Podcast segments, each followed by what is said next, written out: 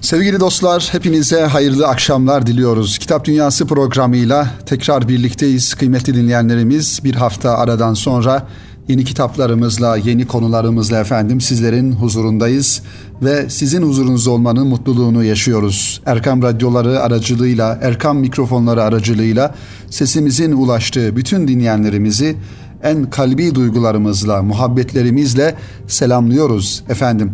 Sevgili dinleyenler, Kitap Dünyası programına yine güzel bir kitapla Beyan yayınlarından çıkan Cahit Zarifoğlu'nun Yedi Güzel Adam isimli kitabıyla başlamak istiyoruz kıymetli dinleyenlerimiz. Yedi güzel ifa yedi güzel adam ifadesini tırnak içerisinde zaman zaman programımızın programlarımızın akışı içerisinde ifade ediyoruz, zikrediyoruz.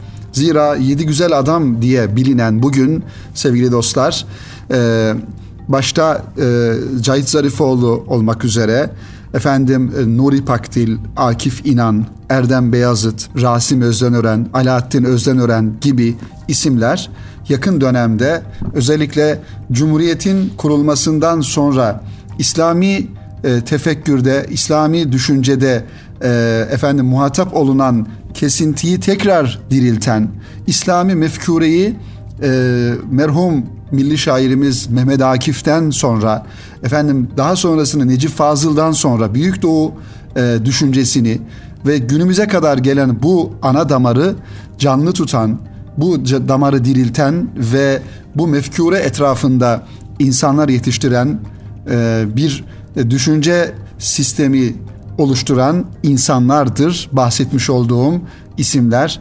Ve bunlar yedi güzel adam olarak bizim edebiyatımıza geçmiş durumda, edebiyatımızda yerini almış durumda. Tabi bu ifadenin sevgili dostlar e, tabir yerinde ise isim babası mucidi merhum Cahit Zarifoğlu. Cahit Zarifoğlu'nun bu isimde bir kitabı var. Yedi Güzel Adam isminde bir kitabı var. Daha sonraları Yedi Güzel Adam ismiyle e, televizyon pro, televizyon filmleri efendim yapıldı, onlar yayınlandı. Bu vesileyle bu insanlar tanınır hale geldiler ve bu insanların kitapları fazlasıyla okunur hale geldi. Bu tabii ki çok güzel ve sevindirici bir e, gelişme sevgili dinleyenler. E, özellikle edebiyatımızda da millileşme e, hamlesini başlatan ta liseli yıllardan beri bu isimler ki e, Nuri Pakdil merhum daha lise yıllarında e, Maraş'ta lise yıllarında lisede okurken Hamle isminde bir dergi çıkarıyor arkadaşlarıyla beraber. Dolayısıyla edebiyatımızda millileşmeyi önceleyen ve e, kullanmış olduğumuz e, kelimelerden tutun da edebiyatın muhtevasını e, efendim millileştiren bir e, hamle olarak bu insanların gayretlerini düşünebiliriz. Hem geleneğimize bağlı, hem manevi değerlerimize bağlı, köklerimize bağlı, ithal edebiyattan efendim e, mümkün mertebe uzak durarak kendi edebiyatımızı e, ki biz geçmişi e, efendim birçok zenginliklerle dolu, tarihi, kültürel, edebi anlamda zenginliklerle dolu.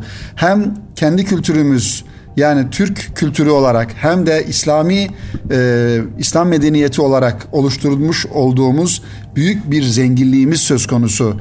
E, dolayısıyla Batı'ya hayran olunan bir e, dönem yaşanmış ülkemizde Osmanlı'nın son dönemleri ve Cumhuriyet'in kuruluşuyla bu hayranlık zirveye ulaşmış ve bizim toprağımızda doğup büyüyen e, efendim kendisine edebiyatçı, yazar e, denilen insanların da e, Batı edebiyatına heveslendiğini, hayran kaldığını, hatta müziğimizde bile sevgili dostlar, e, işte TRT'nin o yıllarını hatırlayalım, hatırlay hatırlayanlar olacaklardır.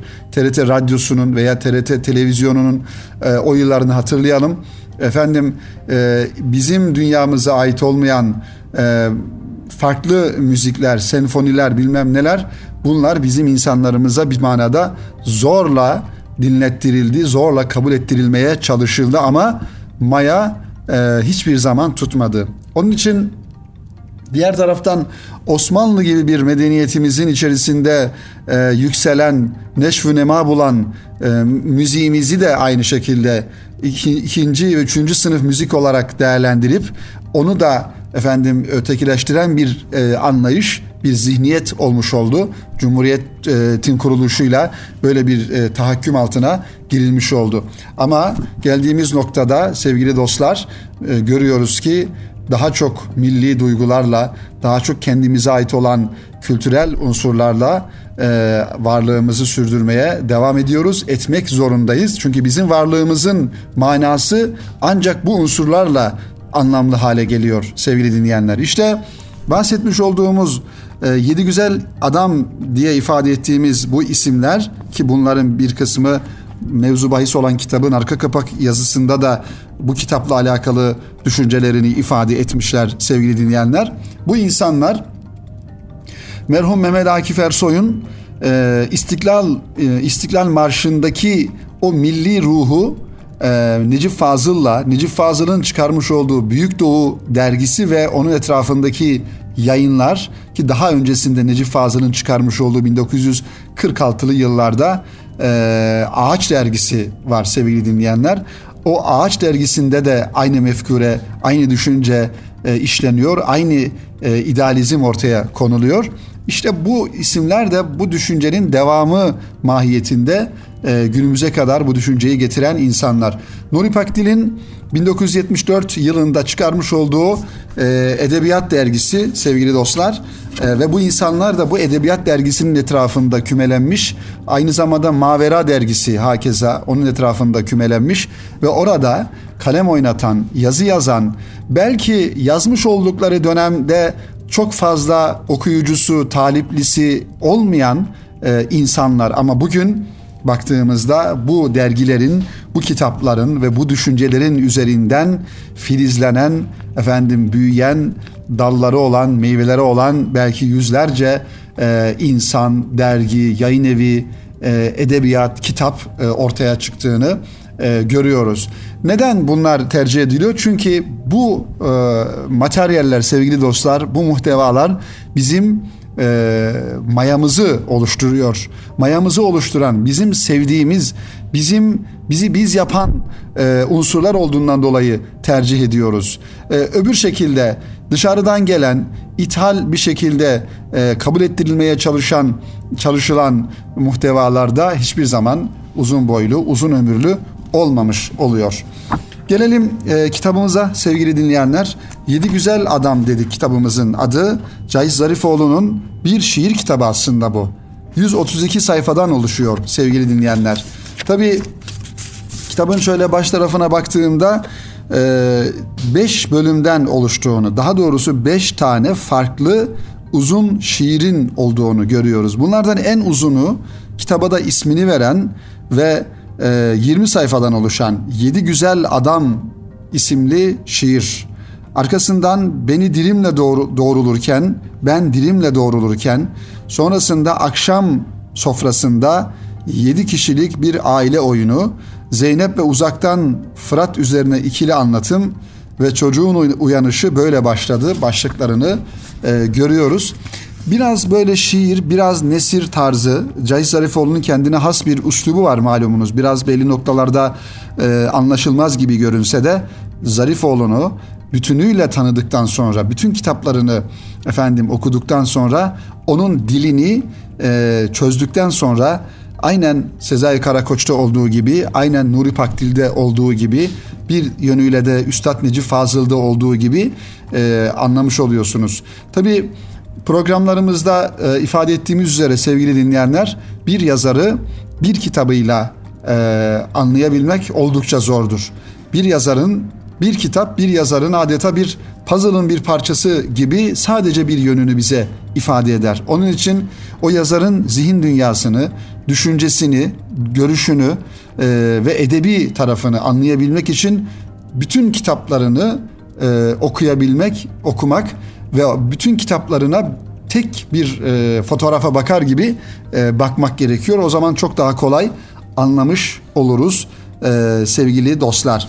E, Yedi Güzel Adam şiiriyle başlıyor dedik e, Cahit Zarifoğlu. Bu kitap birinci baskısını 1973 yılında Edebiyat Dergisi yayınlarından yapmış. Beyan yayınları da bu kapağı kitabın ilk sayfasına koymuş e, sevgili dostlar. Kitabın arka kapak yazısında e, Rasim Özdenören'in, İsmet Özel'in, Erdem Beyazıt'ın, rahmetli Akif İnan'ın, e, Nabi Avcı'nın, eski Milli Eğitim Bakanımız Nabi Avcı'nın e, düşünceleri var. Onları birazdan sizlere takdim etmeye çalışacağım. Ancak e, bu şiirin sevgili dostlar, yani Yedi Güzel Adam şiirinin e, hakikaten içerisinde çok böyle can alıcı e, ifadeler e, olduğunu görüyoruz. E, onlardan sadece son e, birkaç satırını sizlere e, takdim etmek istiyorum.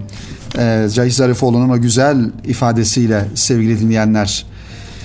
Yedi adamdan biri bir gün bir dağ göreni yeni bir soluk çekti içine. Değişti aynı kalarak indi kente dağıyla esen başı. Serin başı geniş kollarıyla gözleri yüzünü kaplayacak gibi büyüyerek ve şakaklarında avuçlarının arasında güçlükle tuttuğu bir şey duruyordu. Yedi adamdan bir dağ göreni, buyruğu dağ diyeni, dağdan buyrukla kente ineni, suları yürüyerek geçeni, çekip mavzerini çıkardı oyluk etinden, durdu yarın kapısında diye bu cümlelerle şiir son buluyor. Tabi şiirin içerisinde bir ahenk ve bir e, efendim e, anlatım tarzı bir örgü var sevgili dinleyenler. O yüzden şiir uzun bir e, baştan sona e, okumak e, gerekiyor e, sevgili dinleyenler. Evet bu e, kitabın e, muhtevası bu şekilde dedik ve şimdi de kıymetli dostlarımız bakalım hem Cahit Zarifoğlu ile alakalı hem de onun şiir e, yeteneğiyle alakalı, şiir kabiliyetiyle alakalı e, diğer yazarlar, onu yakından tanıyan e, isimler bakalım neler söylemişler. Bunlardan birincisi Rasim Özdenören, o da yedi güzel adamdan bir tanesi. Cahit Zarifoğlu'nun şiiri bunca anlaşılmaz, kapalı ya da zor anlaşılır bulunmasına rağmen şimdiye kadar hiçbir aklı başında şiir okuyucusu, eleştirmen ya da okuyucu olarak bu şiirleri reddetmek, yok saymak cesaretini gösterememiştir diyor Rasim Özdöneren Zarifoğlu'nun şiiriyle alakalı. Alim kahraman Cahit Zarifoğlu'na ait hangi metin olursa olsun onun dünyasına bir iklime geçer gibi girersiniz. Yeni bir iklime girmenin ne gibi etkileri oluyorsa, nasıl değişiyorsa insanı öyle de, değiştiriyorsa insanı öylece değişirsiniz diyor. İsmet Özel kendisi de bir şair, mütefekkir, felsefeci aynı zamanda.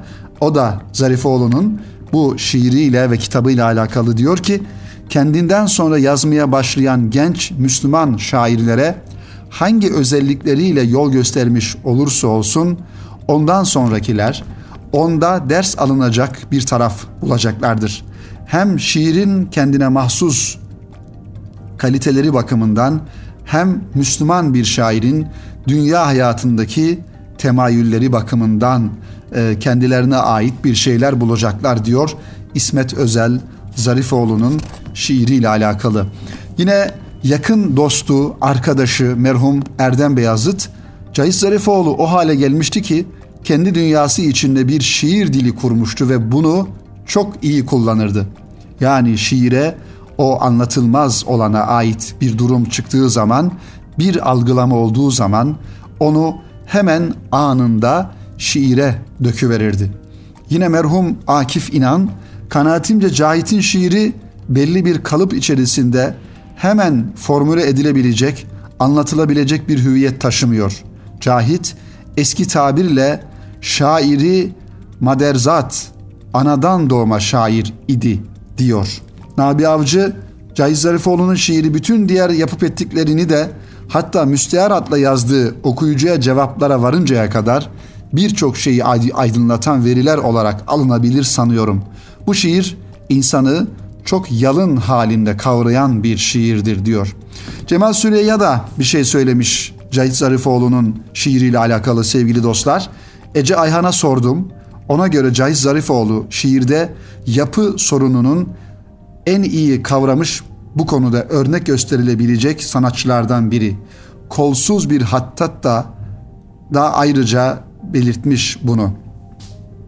Evet, kıymetli dinleyenlerimiz, e, Zarifoğlu'nun şiirini daha yakından anlayabilmek için onun o şiir kitaplarını, çocuk kitaplarını e, mutlaka okumamız gerekir. Hem bizim dünyamıza ait efendim şiirler yazan, bizim dünyamızın dertli insanlarından ve öncü insanlarından bir tanesi olan e, Cahit Zarifoğlu'nu biz de rahmetle, minnetle anıyoruz programımız vasıtasıyla e, ve arkasından bırakmış olduğu bu güzel kültür mirasının da e, yıllara sari yeni nesillere aktarılmasını e, özellikle arzu ediyoruz sevgili dinleyenler. Yedi Güzel Adam isimli şiir kitabı da e, bu şekilde sizlere kitabını da sizlere takdim etmiş olduk.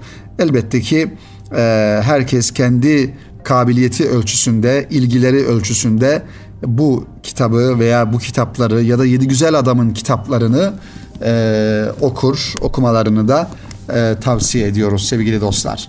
Efendim programımızın birinci bölümünde sizlere beyan yayınlarından çıkan Yedi Güzel Adam isimli Cahit Zarifoğlu imzasını taşıyan ve e, baktığımızda 132 sayfadan oluşan bir kitabı aktarmaya çalıştık dilimizin döndüğünce sevgili dinleyenler.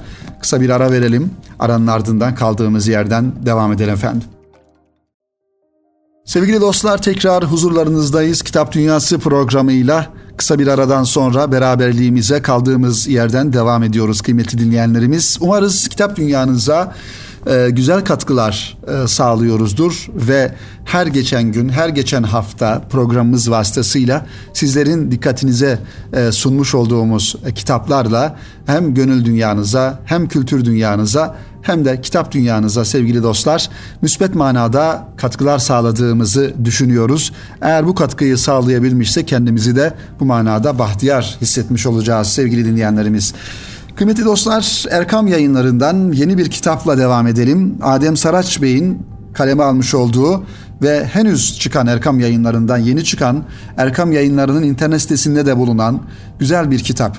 Adem Saraç Bey'in bizden daha doğrusu Erkam yayınlarından çıkan sevgili dinleyenler bu 42. kitabı zannedersem. Evet bu manada Adem hocamızı da ayrıca tebrik ediyoruz. Gerçekten Siyer adına efendim Peygamber Efendimiz Aleyhisselatü Vesselam'ın hayatı, Ehli Beyt'in hayatı, sahabe-i kiramın hayatı adına gerçekten çok güzel, efendim muhtevası e, duygulu, e, akıcı, farklı bir üslupla kalem almış olduğu kitapları e, öteden beri okuyoruz, okumaya devam ediyoruz. Fakat elimdeki kitap biraz daha bunlardan farklılık arz ediyor sevgili dinleyenler. Adem Saraç Bey'in hem üniversitede e, görev yapmış olduğu fakültede ders kitabı olarak e, okutmak düşüncesiyle hem de e, bir manada yazmış olduğu diğer kitapların e, kitaplardan farklı manada İslam İslami düşünce ve irfan medeniyetini anlatma noktasında bir kitap kaleme aldı. Kitabın ismi de az önce ifade ettiğimiz üzere İslami düşünce ve irfan medeniyeti. Bu kitap sevgili dostlar 176 e, sayfadan oluşuyor. Bir yönüyle evlerimizde de yani e, bireysel manada da okuyabileceğimiz aynı zamanda bir ders kitabı formatında da okunabilecek hakikaten esaslı konuları itibariyle de güzel konulara temas edilmiş bir kitap sevgili dinleyenler. İslami düşünce ve irfan medeniyeti. Hem bu iki ana kavramı açıklayıcı bir mahiyette muhtevası oluşmuş ve irfan medeniyetinin de köklerini, nereden kaynaklandığını, neler olduğunu da Adem Saraç Bey bu kitap vasıtasıyla bizlere aktarmış sevgili dinleyenler. Kitabımızın arka kapak yazısı açıklayıcı bir şekilde karşımızda duruyor kıymetli dinleyenlerimiz. İslami düşünce insan ürünü değil, vahiy ürünüdür, ürünüdür diyor haklı olarak. Kur'an-ı Kerim öncelikli, Kur'an ve sünnetten kaynaklanan İslam'ın kendi sisteminden bahsediyoruz biz. Yüce Allah'ın kullarına gönderdiği sistem her şeyin önündedir. Çünkü ne kadar ileri düzeyde olursa olsun insanların kendi gayretleriyle ortaya koydukları şeyler vahiy ile asla kıyaslanamaz. Biri tamamen ilahi kaynaklı iken diğeri insan kaynaklıdır. Evet. Dolayısıyla tabi bundan şunu da ifade etmek lazım. İslam düşüncesi e, ifadesini özellikle hocamız kitabın isminde ya da metinlerde kullanmadı. İslam düşüncesi dediğimizde aynen e, farklı bir e, beşeri efendim e, insan daha doğrusu insanların ürettiği düşünceyle aynıymış gibi bir algı ya da mesela e, Yunan düşüncesi ya da Yunan felsefesi işte e, Doğu düşüncesi, Batı düşüncesi gibi e, beşeri e, aklın ortaya koymuş olduğu düşünceyle aynı seviyede değerlendirilir düşüncesiyle İslami düşünce kavramını, ifadesini özellikle kullanmış. Hayatımızın her yönünü kapsaması gereken vahiy Kur'an-ı Kerim ile elimizdedir. Hayatında vahyin yansıması olmayanın hayata vereceği pek bir şey olmaz. İslami düşünce ve irfan medeniyeti vahiy kaynaklı bir düşünce ve medeniyettir. Kur'an olmadan Müslümanlık olmaz diyor. Vahyin hayatımıza yansıyıp canlı bir şekilde yaşanması için Peygamberimiz Aleyhisselam'ın örnekliği de kaçınılmazdır. Örnek olmadan örnek de olunamaz. Buna kısaca sünnet diyoruz. Sünnet olmadan da Müslümanlık olmaz. Kur'an ve sünnet kaynaklı İslami düşünce ve irfan medeniyetinden yansımalar bu kitapta diye ifade etmiş Adem Saraç hocamız kitabının arka kapak yazısında. Evet dedik bir manada aslında kavramları açıklayarak kitabına başlamış sevgili dinleyenler yazarımız. Şöyle bakalım nelerden bahsediyor kitabın içerisinde. Takdim ve girişten sonra İslami düşünce ve irfan medeniyeti, medeniyetinde kavramlar ve tanımlar ana başlığında İslam nedir, düşünce nedir, İslami düşünce nedir, irfan nedir, medeniyet veya İslam medeniyeti nedir gibi kavramsal e, açıklamalarda bulunmuş. Din ve medeniyet, Allah'a kulluk ve medeniyet gibi kavramları kitabın ilk bölümünde yani 53 sayfa içerisinde bizlere izah etmiş. Burada benim dikkatimi çeken sevgili dostlar Medine'den medeniyete isimli bir başlık gözüme e, dokundu. Efendim e, bakalım hakikaten biz öyle hep söylüyoruz ki öyledir zaten.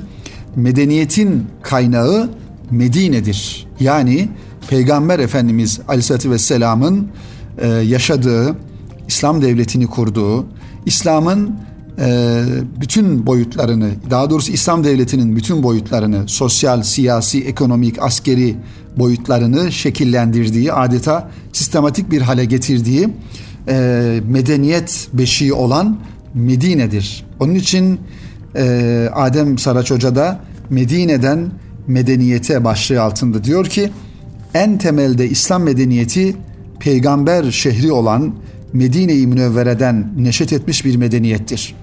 İslam filozoflarının en meşhurlarından biri Resulullah Aleyhisselam'ın kurduğu Medine merkezli İslam devletini faziletli devletin kaynağı olarak gösterir. Onun Medine'de inşa ettiği devleti ideal devlet modeli olarak vasıflandırmıştır. Ona göre ideal devlet İslam peygamberinin kurduğu Medine'dir. Hazreti Peygamber yönetici olduğu için Müslüman topluluk iki yönlü mutluluğu hakiki manada elde etmiştir. Bunun yanında faziletli devletin temelini oluşturan Medine şehrini de anlatmaktadır. Yukarıda ifade ettiğimiz diyor yazarımız, ettiğimiz gibi Medine kelimesi şehir anlamına gelmektedir. Medine'nin Kur'an-ı Kerim'de geçtiği bir örnek verelim diyor.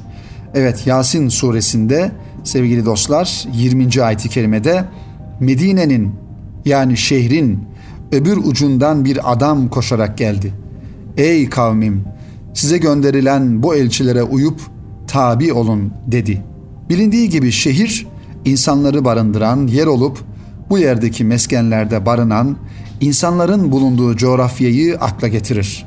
İslam ülkelerinin en bariz vasfı şehirlerin görünüşüdür. Çünkü dinin şehirlere dayanan düşünce yapısı çok sayıda şehrin inşa edilmesine sebep olmuştur. Zaman içerisinde İslam düşüncesinin kendisi şehirlerin kurulmasını zorunlu hale getirmiştir e, diye devam ediyor ve Peygamber Efendimiz Aleyhisselam ilahi vahiy tebliğ ettiğinde Medine'de inşa ettiği İslam devletinin başlangıç ya da kuruluşunu da beraberinde getirmiştir e, diyor bu bölümü anlatırken yazarımız sevgili dinleyenler. Kitabımızın ikinci bölümünde İslami düşünce ve irfan medeniyetinin tarihi gelişimi bölümünü görüyoruz.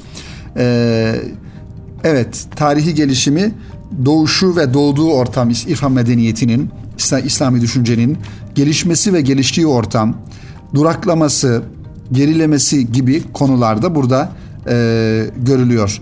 Medeniyeti oluşturan temel etkenler başlığında geçmişten gelen miras, diğer medeniyetlerden alınanlar, toplumun kendi ürettikleri ve gelecek nesle bırakılanlar başlıklarını görüyoruz. Ee, İslami düşünce irfan, irfan medeniyetin kaynakları başlığı var. İnsanlık medeniyeti, e, insanlık ve medeniyet başlığını görüyoruz. Peygamberler tarihi ve medeniyeti ve e, aslı saadet ve medeniyeti bütün bakın sevgili dostlar bütün bunları e, İslam İslami düşünce ve irfan medeniyeti temel başlığı altında e, hocamız incelemiş.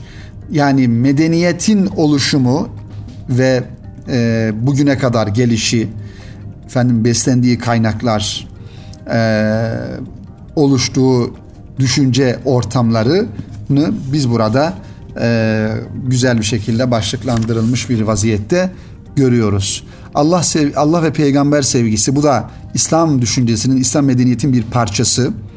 Ahlak, sevgi, muhabbet medeniyeti, e, vakıf medeniyeti, düşünce ve irfan arasındaki farklar. İrfan ifadesi daha bizim e, içimizden gelen, bizi anlatan bir ifade. Marifet, irfan, tasavvuf e, gibi e, ifadeler sevgili dostlar. Son bölümlere baktığımızda da İslam düşünürleri, İslam düşünürleri adıyla yaygın olan tarif, doğuştan günümüzde İslam düşünürleri tasnifi bu bölümlerde görüyoruz burada ve başlangıcından günümüze düşünce ve medeniyet başlığı da son bölüm olarak e, kitapta yerini almış. Adem Saraç Bey'in bir solukta okunabilecek ama bizim düşünce dünyamızda e, bir medeniyet e, düşüncesi oluşturacak bir medeniyet bakış açısı, İslami düşüncenin adeta haritasını çizebilecek bir e, muhtevada kitap. İrfan medeniyetimizin de e, oluşumu, gelişimi ve tarihi kökleri, bağları itibariyle neler olduğunu bu kitabın sayfalar arasında e, bulabiliriz. Gerçekten yoğun bir kaynak olduğunu da görüyoruz sevgili dostlar. E, bu kitabın e, hazırlanmasında istifade edilen ve dipnot olarak gösterilen kaynakların da çok yoğun bir şekilde olduğunu, bu da kitabın bir araştırma ürünü, e, bir emek e, neticesinde ortaya çıktığını da bize gösteriyor sevgili dinleyenlerimiz. Adem Saraç hocamızın Erkam yayınlarından çıkan İslami Düşünce ve İrfan Medeniyeti kitabı. Evet kıymetli dinleyenlerimiz programımızın sonuna doğru yaklaşırken son dakikalarını yaşarken daha doğrusu sizlere iki tane kitabı iki güzel kitabı aktardık sevgili dostlar. Birinci kitabımız birinci bölümümüzde beyan yayınlarından çıkan Cahit Zarifoğlu imzasını taşıyan Yedi Güzel Adam isimli kitaptan ve aynı zamanda kısaca da olsa Yedi Güzel Adam'dan sizlere bahsettik. İkinci bölümde ise Erkam yayınlarından yeni çıkan Adem Saraç Hoca'nın İslami Düşünce ve İrfan Medeniyeti isimli kitabı bir yönüyle ders kitabı olan bu kitabı da sizlerin dikkatinize sunmaya çalıştık sevgili dostlar. Önümüzdeki hafta yine cumartesi günü saat 17'de inşallah kıymetli dinleyenlerimiz buluşmayı ümit ediyoruz ve önümüzdeki hafta tekrar buluşuncaya dek hepinizi Rabbimize emanet ediyorum. Hoşça kalın, hayırlı kalın sevgili dostlar.